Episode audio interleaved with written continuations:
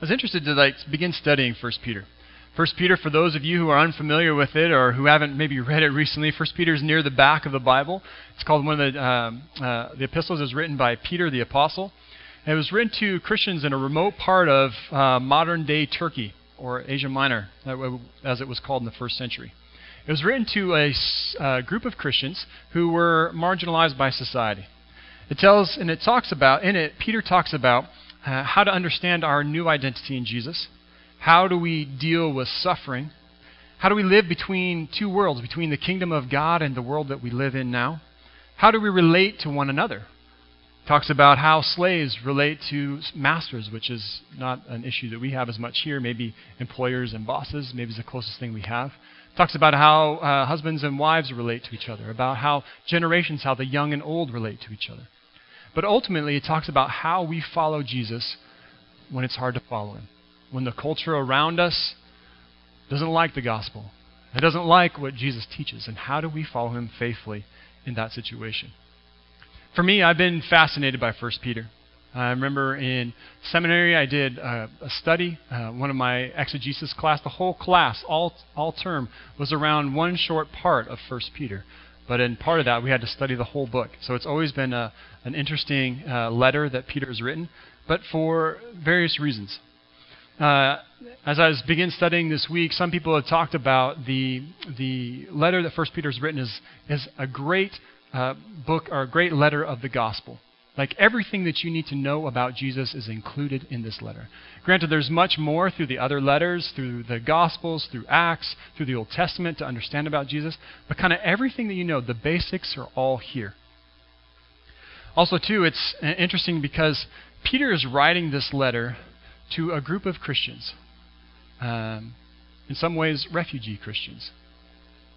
At very least, a minority group living in what is now modern day Turkey which is interesting that we begin this series uh, the same week that a pastor, a Christian pastor, was just released from Turkey. So it's interesting how this group of Christians in uh, modern day Turkey, uh, Peter's writing a letter to them that they are living a refugee faith.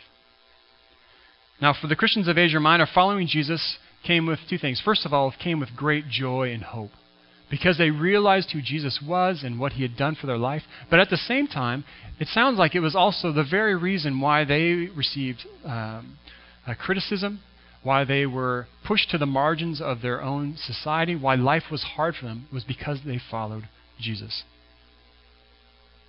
It's interesting that in the letter, we'll get into it more in the next few weeks, that they faced slander and malicious talk. Part of it was religious. Uh, Asia Minor, the area that, that these Christians lived in, had all sorts of different religious beliefs. Uh, it was sort of a crossroads. They had ancient Near Eastern beliefs, so um, uh, all sorts of um, like Babylonian and, and Persian gods. But then also, too, Greece had ruled that area at one point, so they had Greek gods, they had Roman gods, they had tribal religion, they had uh, Jews who had been exiled from uh, Babylon and Persia, had settled there at some point. There's all these different religious beliefs, all kind of in, these, in this area. But not only that, but there was also national uh, trouble that they faced because it was part of the Roman Empire or the frontier of the Roman Empire. Some people had allegiances to their tribes, some had allegiances to older empires, some had allegiance to the new empire of Rome. It's this mix, this, this um, melting pot of all sorts of different uh, beliefs and national um, commitments. And so, not only did they face these issues, but they also faced uh, social ostracization. They were pushed to the outside of society. Uh, and it's, it's, it's, really difficult. Like in our world, in our culture, uh, money is kind of your credit. You know, if you've got money, people will respect you, generally speaking, um, in our culture. You know, if, if you've got money, you can still pretty much do anything you want. But in the ancient world, it was more your honor or your, your character. And so you could maybe use money to buy honor, but ultimately, honor was your credit score, so to speak. Well, in a, in a community where people don't honor you, life gets really hard. If they don't go to your business, or if they won't trade with you, or if they won't talk to you, or if they won't include you in their, in their uh, society, life gets really difficult. So it began to jeopardize these Christians. Not only was it hard for them to make a living, uh, not only did they face uh, criticism and, and uh, comments from people around them, but it was hard just to get by. It's interesting because for a long time, First Peter has been a, a neglected book in North America. It's hard for us to relate to it, or it has been hard for the church to relate to it. But it's interesting because in the persecuted church, in other parts of the world where Christians are persecuted for following Jesus, First Peter is one of the favorite books in places like Indonesia or China or the Middle East. First Peter speaks directly to what they are experiencing. But I've been thinking about it more. Increasingly, I am able to relate more to what Peter is speaking to these churches of Asia Minor. I can read my experiences in this book. Now, I think it's interesting because this book doesn't seem to be there's outright persecution. I don't think Christians in this, as Peter's writing to them here, I don't think that they're being locked up, um, put in prison, or killed for their faith yet. But life is difficult because they follow Jesus. I can relate to some of that. The looks that people give you, the ways they look at you, and the comments they make when they find out that you follow Jesus, or like me, they find out that you're a pastor. the looks of incredulity and disbelief, sometimes disdain. I think the Christians of 1 Peter know what this is like. It's interesting. I've been reading the commentary written by Karen, actually Dr. Karen Jobes. She is a New Testament and Greek scholar who taught at Wheaton College, and I'm reading her commentary from Baker Exegetical uh, series on the New Testament. And it's been interesting as she talks about her study of 1 Peter that wherever Christians, she says, wherever Christians are a minority, the message of 1 Peter takes on a renewed relevance. I wonder for us, you know, how would Jesus have me live in the Kootenays, where my faith puts me on the outside. I mean, we are a minority here, a vast minority. Most people around us don't have the same beliefs that we have. Where uh, my commitment to faith, my commitment to Jesus, causes me to live differently. I have different ideas, different ideals, different beliefs different ideas of what I should do and what I shouldn't do, and how that differs from my friends and neighbors around me. And because of that, it puts me on the outside. It puts me sometimes at odds with my neighbors. Sometimes they even say I'm closed minded or a bigot because of what I believe, because I follow Jesus. Has anybody experienced that? Anybody heard that? I know that some of you have felt this. Wondering how do we faithfully follow Jesus in our community. We start to wonder is the condescension we face, people condescending to us, or ridiculing us, or criticizing us, is that normal? Is that really what it's supposed to be like? Maybe some of you might be asking, are we doing something wrong? Have we done it wrong? Or, as Christian minorities, should we expect that we don't fit in? And actually we're not meant to. Or the fact that we're marginalized for our faith. Maybe we should begin to expect it. For a lot of years, for decades, maybe even uh, a century, Christianity has been the center of North American society. Well, it's not, at least here in the Kootenays anymore. So, what do we do with this, right? How do we live faithfully? How do we keep following Jesus when most of our community around us does not? These are good questions. And thankfully, we are not the first ones to experience this. We are not the first ones to ask these questions. Actually, that's what Peter was writing to this church about. The early church asked this too. And so let's dig in to this text. So we are going to be working through the whole book of Peter, but we're going to start this morning with the very beginning and the very end. Think of it like the envelope to the letter we just received. We're going to look at the beginning and the end. So if you would open up your Bible to 1 Peter chapter 1. It's near the back. Or if you want to, if it's easier, you can look at it here in your bulletin. So this is what Peter writes to the church Peter, an apostle of Jesus Christ, to God's elect, exiles scattered throughout the provinces of Pontus, Galatia, Cappadocia, Asia, and Bithynia, who have been chosen according to the foreknowledge of God the Father, through the sanctifying work of the Spirit, to be obedient to Jesus Christ and sprinkled with his blood. Grace and peace be yours in abundance. And then the, end, the very end of the letter says this. Peter closes with this. He says, With the help of Silas, whom I regard as a faithful brother, I have written to you briefly, encouraging you and testifying that this is the true grace of God. Stand fast in it. She who is in Babylon, chosen together with you, sends her greetings, and so does my son Mark. Greet one another with a kiss of love. Peace to all of you who are in Christ. So, let's dig into this. So we're going to begin with the very beginning. So this says Peter, an apostle of Jesus Christ. This is the Peter of the Gospels, the Peter that we know uh, from the Gospels, from the good news of Jesus.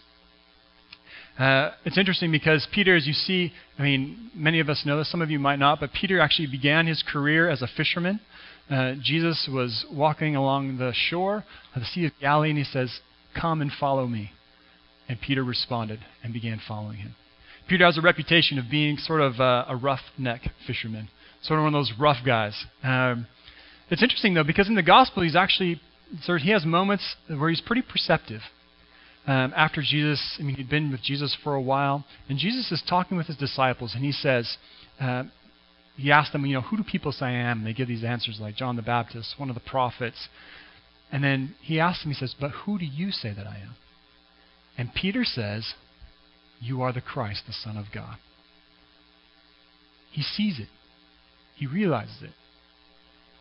But then, in true Peter form, when Jesus says, Yes, and the Son of Man must go to Jerusalem and suffer many things and die, and then on the third day be raised again, Peter says, No, Lord, may it never be. He doesn't really understand yet. And actually, it's so um, troubling that Jesus says to Peter, Get behind me, Satan. So, Peter has this great high, and then a few moments later, this great low.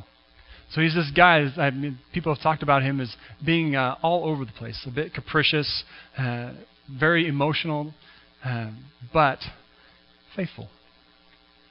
That is until Jesus is arrested and he's taken to a trial near the end of the Gospels. Peter is asked three times, Aren't you with this Jesus? And he denies Jesus three times. And then, as we read at the end of John's gospel, when uh, they're out fishing again, they'd gone back to their life and they see Jesus on the shore. Peter, when he finds out, when he realizes that Jesus, he, ju- he takes off his robe, jumps in the water, and swims to meet him. And it's there at that moment, uh, that morning, that Jesus re, uh, restores Peter. He asks him, "Do you love me?" Three times, correlating to the three times that Jesus, or sorry, that Peter had denied Jesus. So we see this kind of checkered career of Peter in the very beginning. Then, as you read about Peter in Acts, uh, things we see him growing in faith, where he's walking and teaching, uh, enduring imprisonment. Also, too, we see where Peter, where God gives him a dream of this sheet coming down from heaven and all these different types of animals, and God says, "Kill and eat." Basically, saying the old covenant, that way has changed. The new covenant is here. Jesus has changed everything you no longer are separated from the Gentiles by the food you eat. And Peter ends up going to a man, his name is Cornelius, and Cornelius comes to faith in Jesus. Peter baptizes the whole house. He grows a lot, as we see in Scripture. And then we see the Peter of this letter, this letter of 1 Peter, and we see, I think, an older Peter who is wiser, who has been following Jesus for a lot of years now, who knows what it's like to follow him, especially when it's difficult. So we have this we have Peter, an apostle of Jesus Christ. Now, I just want to say here, apostle, um, it's not a word we use very much anymore. apostle, uh, by Peter's day, by the time Peter is writing this letter, it's something a bit more specific than just a sent one. Um, that's literally what it means in Greek, is one who is sent. And so, in a sense, he is sent by Jesus, but they, they reserve the word apostle for people who actually lived and were directly taught by Jesus. So, the 12 disciples of them, except for Judas, the eleven became apostles. They had directly witnessed Jesus' teaching and his preaching, and they lived with him. And so they became the apostles. All right. Um, so he says, Peter, an apostle of Jesus Christ, to God's elect. So elect here is the, uh, in Greek, it's electois, but basically it means those who are purposely chosen those who are selected. This comes from, uh, actually, this word is used quite a bit throughout the Greek version of the Old Testament, referring to God's people, that they were chosen. The people of Israel were chosen by God. Not because of some great thing that they had done, but actually because of God's faithfulness. Actually, and sometimes almost because they were so small and insignificant in the world, God chose them to show how mighty He was.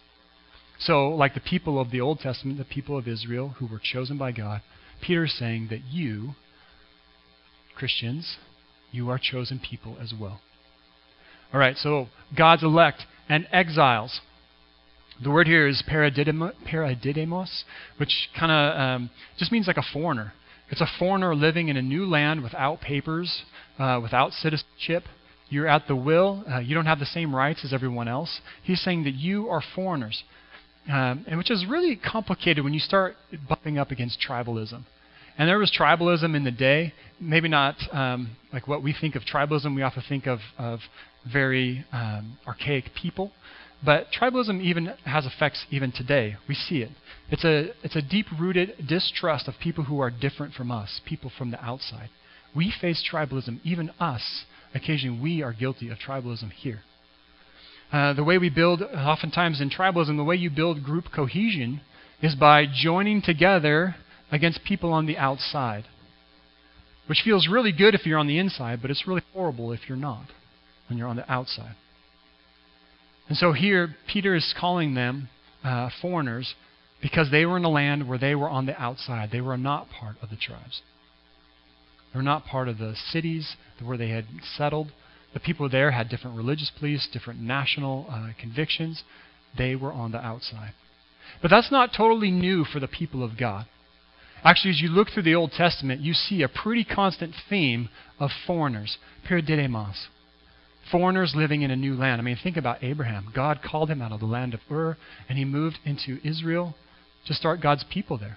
Or think about Moses, who was a Jew who was raised in, in Egypt, in the Egyptian court, uh, of Pharaoh, and then led God's people out of Egypt in, back into their own land.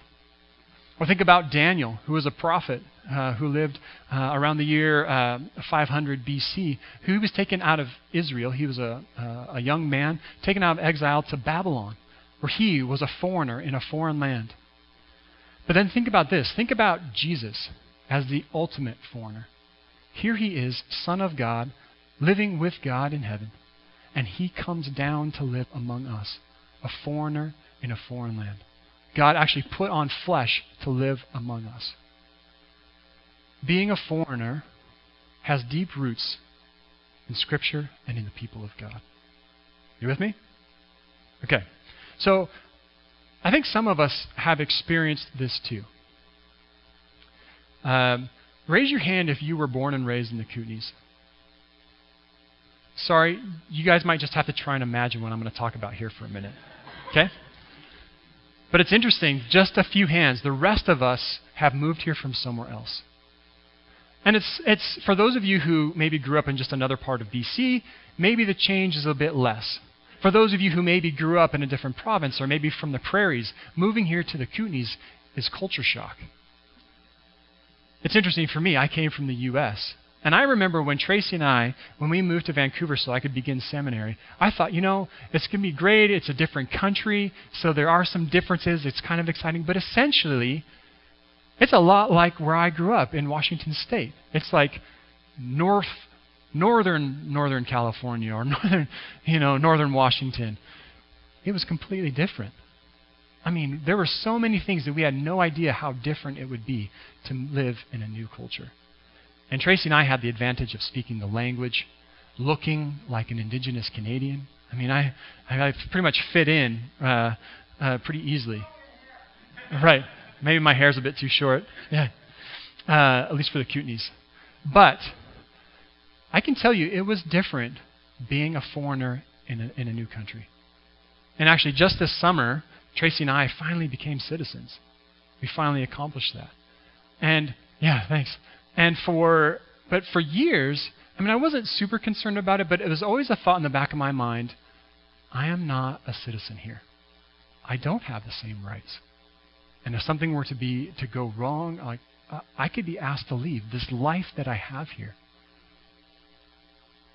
being a foreigner in a new land is not all easy. As many of us have experienced it having moved here. Different cultural values, different ways that people talk about things, even different words that they use. It's difficult being a foreigner. And so Peter writes this letter to this church of Asia Minor to encourage them to keep following Jesus. He's trying to encourage believers as they walk between two cultures, between their citizenship in the kingdom of God and their place in the world around them. Because we have a complete allegiance to Jesus, to his kingdom. That is our first alliance. And yet we still have a place. We have to live in the world around us, work and, and, and talk with our neighbors, to live here in the Kootenays. And so Peter's writing this letter to this church so that not only would they follow Jesus faithfully, but they would do their best to live in the world around them. Though we feel ostracized, in truth, all Christians are, in a sense, foreigners in a strange land. This culture is not our home. And it's true that most of us here are citizens of Canada, but above that, we are citizens of the kingdom of God. And we pray and we hope for Christ's return and for his kingdom to come here to make things right. We are still foreigners here. Okay, so he says, To God's elect, exiles. You're thinking, like, Jason, how long is it going to take if you're going to go word by word? Trust me, it'll speed up. But just I want to one more thing about scattered here. The word behind scattered is the Greek word diaspora. Many of us have heard that word before, but it means like those who are dispersed.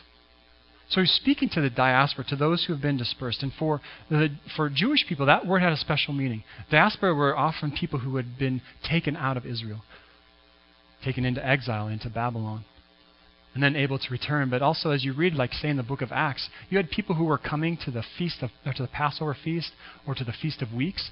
They were coming from all over the Mediterranean. They were diaspora, dispersed people.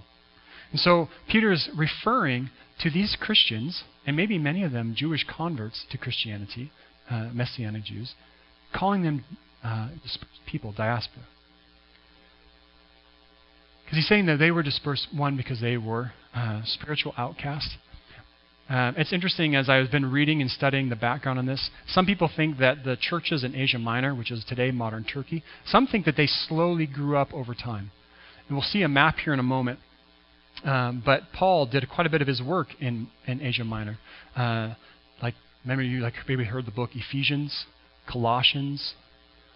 Those are in the area where we're talking about, at least the southern part of it. So there were Christians who were there, and so some scholars for years have thought like it just slowly spread across uh, what is today modern Turkey. Um, but listening to Dr. Karen Jobes, the, the scholar that I've been reading, uh, evangelical scholar, she was saying that actually she's wondering if maybe these are people who have either uh, voluntarily or were forced to leave the city of Rome and settled in Asia Minor. That was a common practice in the ancient world to try and build up settlements for the sake of the empire, to move the frontier further and further but also too uh, in Rome, if you were a, uh, they didn't like you or they didn't like your people group, I think the Jews, uh, I can't remember, I think it was maybe six times they were expelled from Rome in the, in the first century. If they didn't like you or your people group, they would say, You're not welcome here anymore, get out. We don't care where you go, just go. So uh, Professor Jobes is wondering, you know, were these people expelled or were they just settlers from Rome? Still foreigners in this Asia Minor. But it's interesting as you take all three categories together chosen, or elect, exiles, scattered. You take all these together and you get a pretty clear connection to the Old Testament, to the people of God. These are common themes that happen throughout Scripture. Peter wants people to realize, listen to this, realize who they are in light of Jesus so they know how to respond in light of the world around them. Listen to that again. Peter wants people to realize who they are in light of Jesus so they will know how to live in the world around them. So Peter is speaking to the church for this purpose. And he calls them, and he's referring to them as Christians using a lot of the categories of the Old Testament to help us see that as Christians, we have been grafted into the people of God. Like a branch on a tree, we've been, been patched into it. The Jews who were a part of the church, they already knew that they were a part of the people of God. But for the Gentiles, those who didn't grow up Jewish, this was a new concept to realize that, that they have a new citizenship, that they are a new people, that they belong to God. All right. So, these are the people that he's talking to throughout the provinces of Pontus, Galatia, Cappadocia, Asia, and Bithynia. Does everybody know exactly what those places are? Right? No.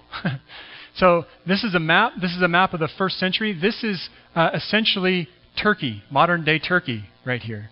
On the um, east side of the Mediterranean, you know, Europe, Africa, Mediterranean. This is Turkey. All right. and so, um, just to talk briefly about it, Bithynia and Pontus, um, it's the northern area. They had a, a, seaport, but very few towns. And by towns, I mean like five to six thousand people, maybe ten thousand people, maybe like the size of Nelson. Okay, those were cities in this day. The next, oh, sorry, we have Galatia, right here through the center. Um, Again, this has uh, had some importance militarily, but still pretty sparsely populated. Remote tribal groups, different religious groups, but also if you notice here this red line, this is actually Paul's third journey, but that red line is the road, is the, one of the main roads to take through southern, um, through southern Asia Minor. And so you can see the southern part probably had lots of different ideas commerce, trade, economics. The northern part, there's like nothing up there. so it's a remote part. Uh, so throughout here, you had Greek and Roman influence. In the north, not much.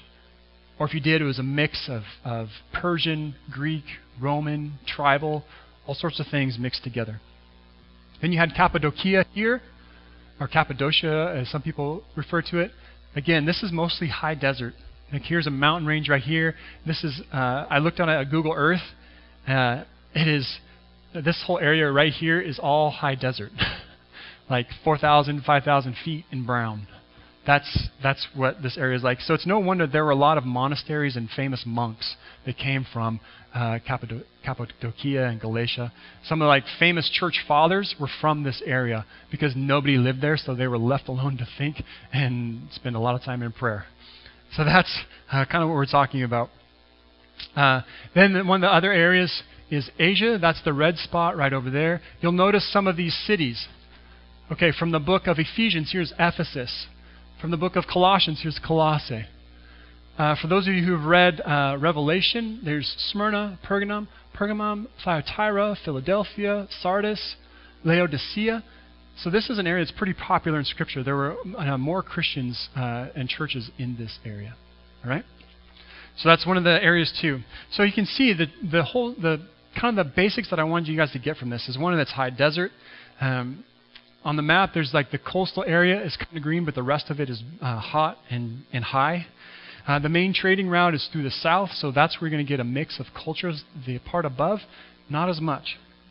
Demographics is uh, numerous tribes, tons of different cultural beliefs, not a lot of Greek or Roman influence yet, and um, low population, like small-ish cities, you know, a few thousand people to maybe 10,000 people, and they were few and far between.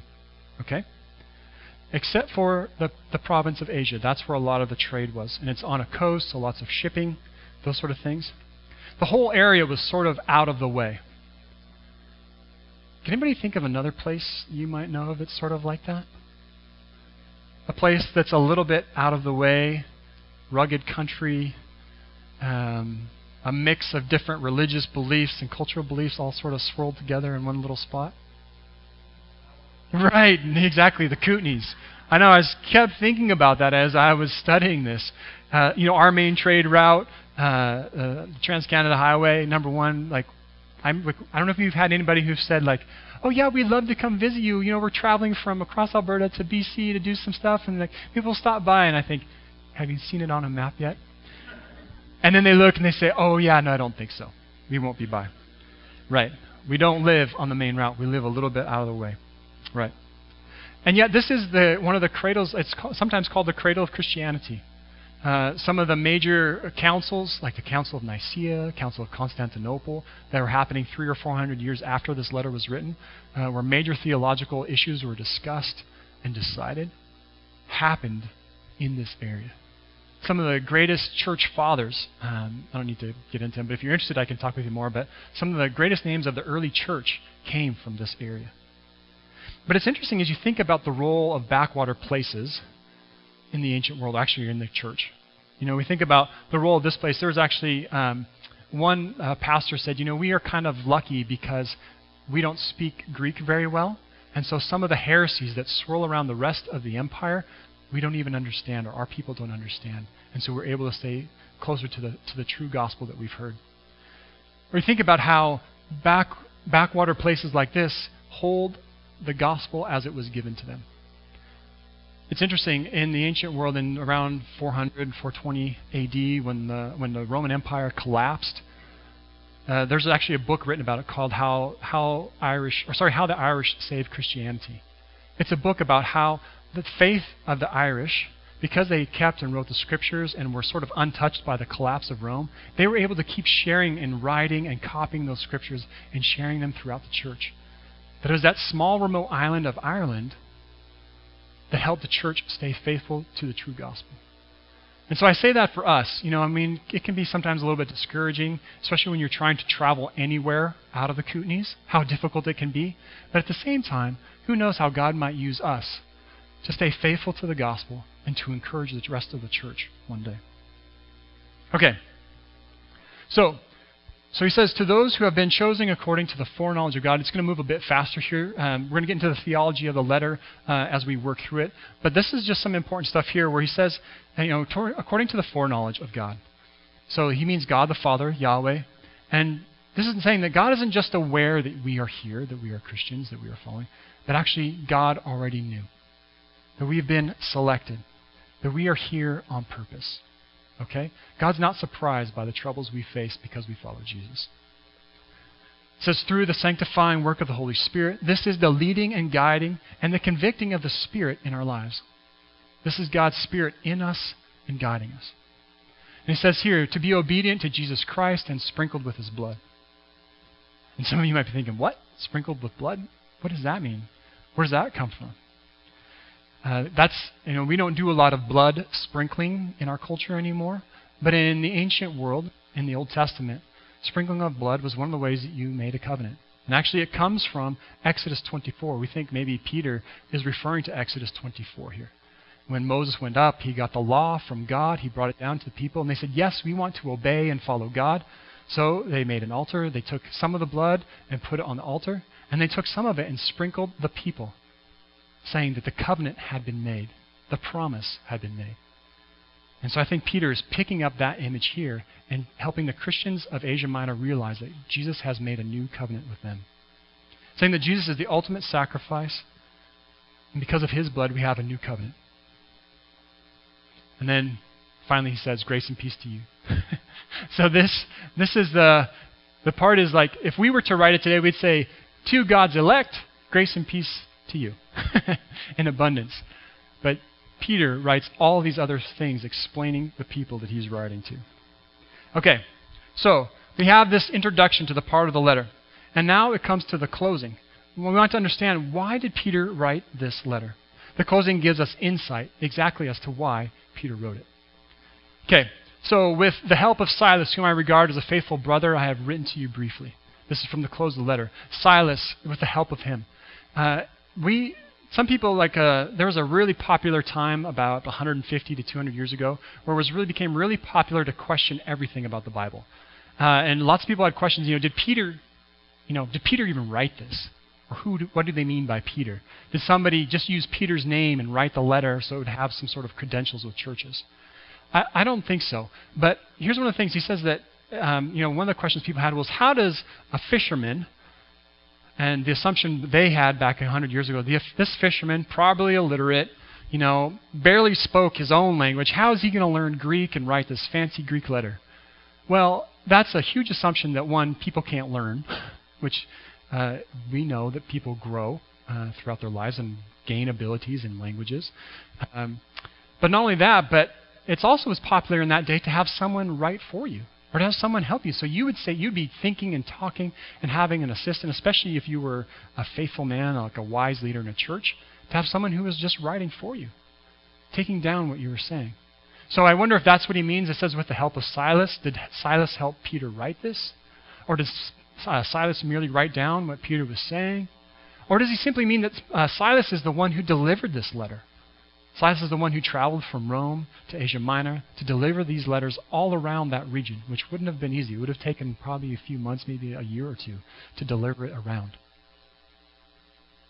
With the help of Silas, this faithful brother. Okay, then he says, too, and I'm just going to talk a bit just up here about the people. The next one was, She who is in Babylon, chosen together with you, sends her greetings. Not sure what they mean by Babylon. Probably not literally Babylon, probably Rome. Uh, and who she is, we don't know. Maybe somebody that, uh, the, obviously someone at the church in Asia Minor knew. Um, maybe someone from the church where they came from, or someone who had been uh, part of the church there. And he says, And so does my son Mark. And most uh, church uh, scholars think this is referring to Mark. Mark, the writer of the Gospel of Mark, who sat with Peter and took down everything Peter'd remember about Jesus and wrote the Gospel. And then he says, greet, oh, sorry, uh, greet one another with a kiss of love. You guys can just keep handshaking. That's fine. You don't have to kiss each other. Peace to all of you who are in Christ. But I wanted to focus on this part right here. This is where Peter gives us a clue as to why he wrote this letter. He says, I have written to you briefly, encouraging you and testifying that this is the true grace of God. Stand fast in it. Peter is writing to encourage. Encourage Christians to live good, God honoring lives in a culture where people don't like it. To examine just how much we should look like the people around us. I know it's a natural thing for us to want to fit in, but sometimes Actually, not even sometimes. If we follow Jesus, we won't. We won't fit in. For us to expect rejection from a world around us that doesn't want to be told what to do. We live in a world that wants to make its own decisions about whatever it likes. And yet we come and we say, no, actually, God has given us a way to live, and we believe it because of Jesus, because he died and rose again. Peter is encouraging this church rather than cut corners or sell out to make life easier. He's saying it's better to suffer than to sin. Even though we may think like maybe we can just acquiesce on this little detail or this thing or this big issue, Peter's saying it's better to suffer than to sin. And he's saying keep trusting God, testifying that this is a true grace of God. Stand fast in it. We've covered a ton of ground this morning. And this is just kind of the basic, the beginning work of understanding who Peter, you know, some about him, remembering some of that, but also who he's writing to and what it would have been like to hear this letter. Over the next few weeks, as we unpack the letter, as we unpack this teaching and how we follow Jesus when it's not easy, it's going to be good.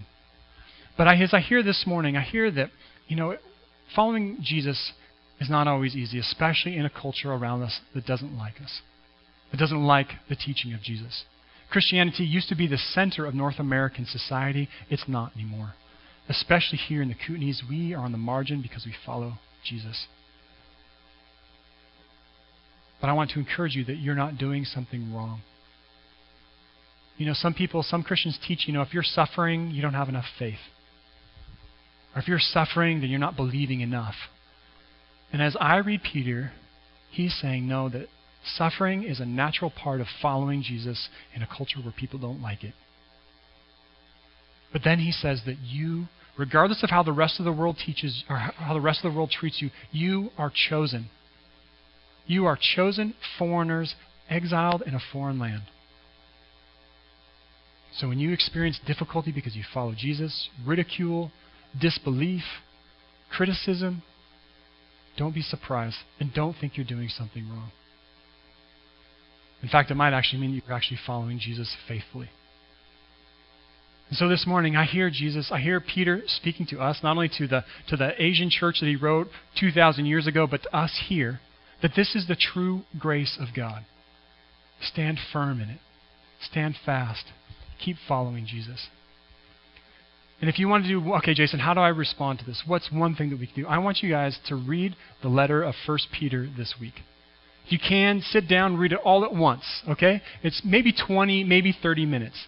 If you have to break it up, that's fine, but read the letter of 1 Peter this week. Uh, next week we have the Opus here, but I can't wait. In two weeks we'll get back together again and start with the first part of 1 Peter. I know we live in a difficult community here. It's not always easy to follow Jesus here or to say what Jesus has taught us about life and our culture. But I want to encourage you this is the true grace of God. Stand fast in it. Amen.